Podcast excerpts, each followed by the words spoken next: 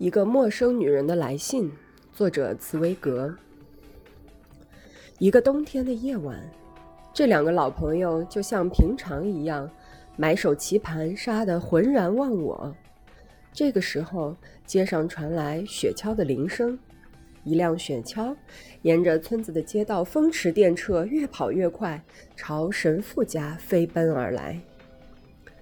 一个农夫匆匆忙忙地跑进来，头上的帽子落满了雪花。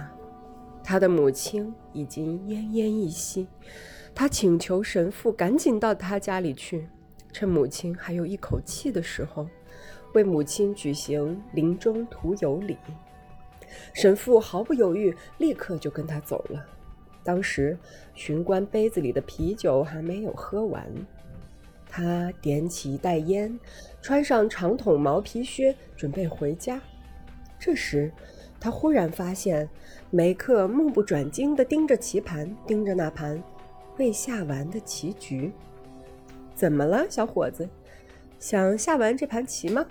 巡官半开玩笑地问他，根本就认定这个睡眼惺忪的小伙子连棋子儿怎么走都不知道。男孩有点害羞地抬头看看他，点了点头，然后坐到神父的位子上。才走了14步，巡官就被杀得毫无招架之力，而且他不得不承认，他不是因为不小心才输掉这盘棋。第二盘，结果还是一样的。巴兰的驴子开口说话了，神父回到家之后惊讶地大叫起来。接着他告诉那个不太熟悉圣经典故的巡官，根据圣经里的记载，2000多年前也曾发生过一次类似的奇迹。一个不会说话的人突然开口说话，言语中绽露着智慧的光芒。尽管夜已深沉，神父还是抗拒不了内心的诱惑，硬要那个半文盲的学生陪他厮杀一盘。梅克一样不费吹灰之力就把他杀得溃不成军。他的棋路顽强、缓慢、冷静，始终低垂的脑袋盯着棋盘，头抬也不抬。他的棋下得很沉稳，没有半点破绽。接下来的几天，无论神父或是巡官怎么努力，仍没有一盘棋能够赢他。神父心里比谁都清楚，他这个徒弟在其他方面都很低能，然而现在他比任何人都好奇，不知道这种单方面的奇特天赋能不能经得起更严厉的考验。神父把梅克带到村子里的理发师那里，把他那一头凌乱不堪像稻草一样的黄头发修剪整齐，帮他打扮打扮，让他看起来像个人样。然后他驾着雪橇载着梅克到附近的小镇。神父知道小镇的大广场有一家咖啡馆，里头有个角落经常聚集着一群真正的象棋好手，随便哪一个都比自己强得多。神父把这个满头黄发、脸颊通红的小伙子推进咖啡馆时，里头的客人起了一阵不小的骚动。这个15岁的年轻人身上反穿着羊皮大衣，脚上穿着沉甸甸的长筒皮靴，他怯生生的一个人站在角落里，眼睛看着地板，连头都不敢抬起来。后来，有人把他叫到一张棋桌旁边，要他下棋。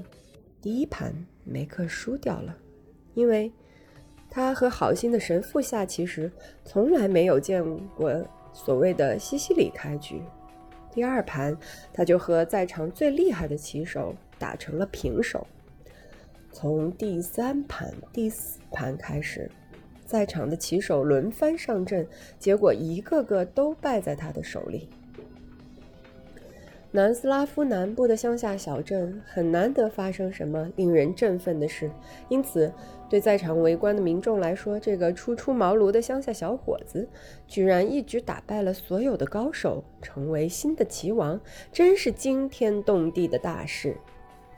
当时所有的人一致决定无论如何一定要把这个小神童留下来过夜，以便把象棋俱乐部其他的会员找来。更重要的是，这件消息一定要赶快传到城堡里，让老伯爵西姆奇克知道。老伯爵也是个疯狂的棋迷。神父看着自己的养子，内心油然生出一种前所未有的骄傲，发现自己的孩子是个天才，当然很开心。不过他不能因此就忽略了自己的职责，他还得赶回村子主持星期天的主日弥撒。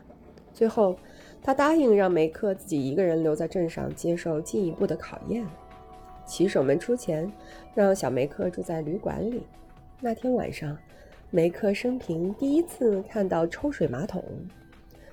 隔天是星期天，午饭后旅馆的骑士挤满了人，连续4个钟头，梅克一直坐在棋桌前面不发一语，始终低着头一动也不动。一个接一个，在场的象棋高手被他杀得全军覆没。后来有人提议来一场车轮战，大家伙儿费了不少唇舌，好不容易才让这个反应迟钝的小伙子明白，所谓的车轮战就是要他同时和好几个棋手对战。他一弄懂这种棋系的规则之后，立刻就接受了挑战。他踩着沉重的步履，从一张桌子移到另一张桌子，皮靴在地板上发出嘎吱嘎吱的声响。他同时和8个人对战，只输了一盘。